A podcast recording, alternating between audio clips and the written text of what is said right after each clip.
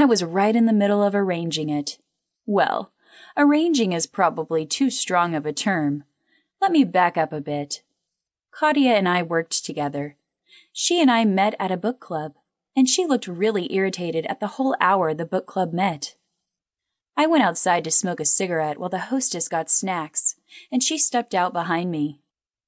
Are you irritated with me? she asked. I smiled and said, I thought you were irritated. Was that because of something you saw in me?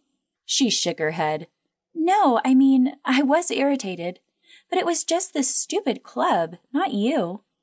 She paused a moment as though she were worried she'd said something wrong, but the look on my face told her I was in complete agreement. So you hate this club too?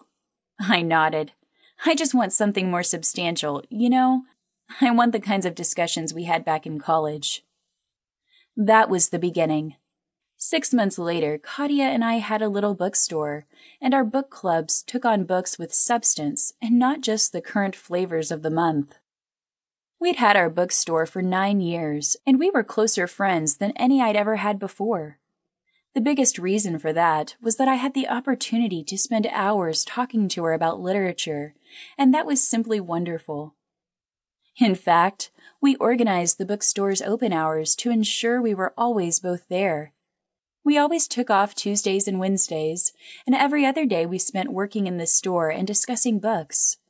It was so damned fulfilling, and even though the bookstore only made enough money to pay us a salary and cover the expenses, it was more than enough for me. Katia was my best friend, hands down. She was my best friend, and I would have given anything for her or to her. There was no question about it. We were almost like kindred spirits, and I loved her more than I could imagine ever loving anyone. It was like our souls were knit together, and as we journeyed through Chaucer, Dickens, Shakespeare, Eco, Kant, Melville, and hundreds of others, she filled a need in my life I never even knew existed before we became friends.